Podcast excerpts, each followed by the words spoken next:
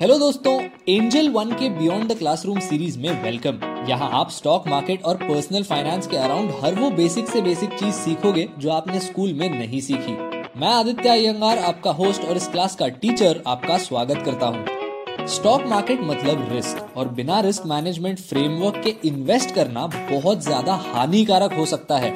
तो आज की क्लास में हम समझेंगे रिटेल इन्वेस्टर्स कैसे रिस्क मैनेजमेंट कर सकते हैं. Let's go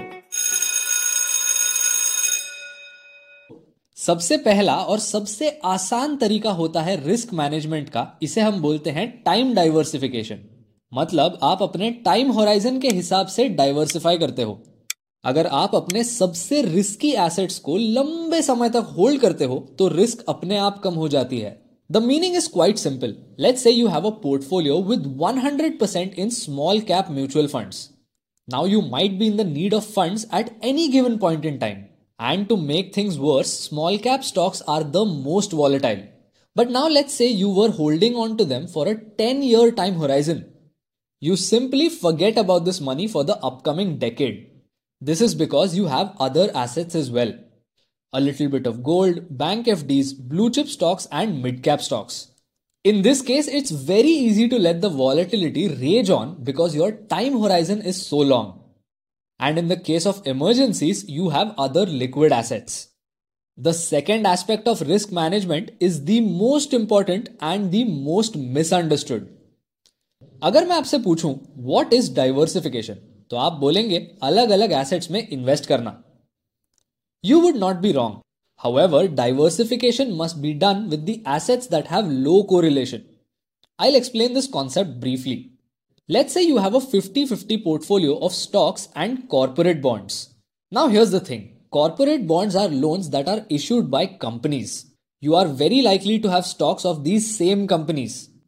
So, when a recession hits, the debt repayment capacity of these very companies worsens. Consequently, this results in a drop in the bond prices. And at the same time, the recession also affects their stock prices due to the lower expected growth in the economy. Do you see what happened here?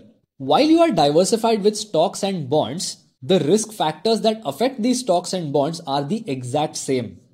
So the reality is that you aren't as diversified as you might think, which is why the idea is to be diversified with low correlated assets.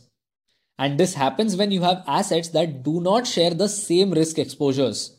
A total portfolio with assets like stocks, corporate bonds, government bonds, real estate, gold, and FD is likely to provide more diversification. Because the FD would not be correlated with your stocks, and the gold would not be correlated with the real estate. Idea बहुत simple है investment conditions कैसी भी हो हमेशा कोई ना कोई asset better perform करता रहना चाहिए और ये तब होगा जब आपके एसेट्स में कोरिलेशन कम हो और आपके एसेट्स सेम डायरेक्शन में नहीं मूव होते। And of course last aspect ये है कि आपने नॉन मार्केट रिस्क को भी हेज आउट करना बहुत ज़रूरी है। एक बहुत बड़ा रिस्क जो लोग अक्सर फेस करते हैं, इसे हम कहते हैं अर्निंग्स रिस्क मान लो आप नौकरी करते हो या आपका एक बिज़नेस है वॉट इफ़ आपकी जॉब चली जाती है? या फिर वॉट इफ़ मार्केट खराब हो जाता है और आपका बिज़नेस बंद हो जाता है? ऐसी केस में जब तक आप एक और इनकम सोर्स फिगर आउट नहीं कर लेते, आपके पास इंश्योरेंस होना बहुत ज़रूरी है।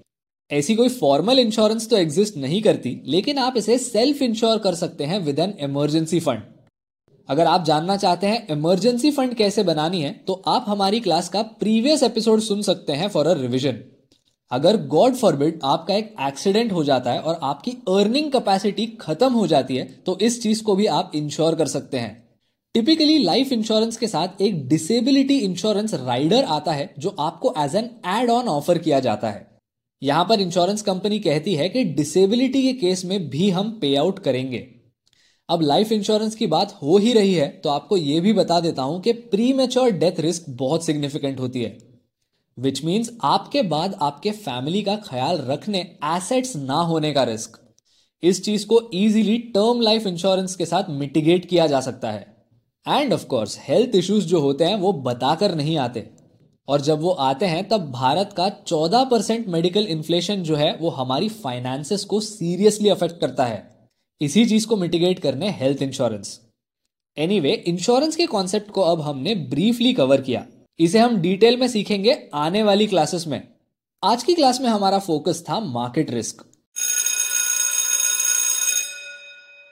और ये देखो दोस्तों बेल बज गई तो अभी के लिए क्लास डिसमिस करते हैं मैं आपको मिलूँगा नेक्स्ट पीरियड में तो अपने फेवरेट पॉडकास्ट स्ट्रीमिंग प्लेटफॉर्म पर बिना भूले सब्सक्राइब करना, क्योंकि अगली क्लास में अटेंडेंस कंपलसरी है see you next time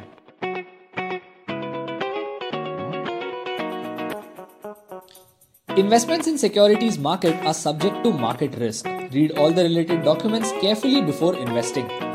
For disclaimer details, please visit our website www.angel1.in.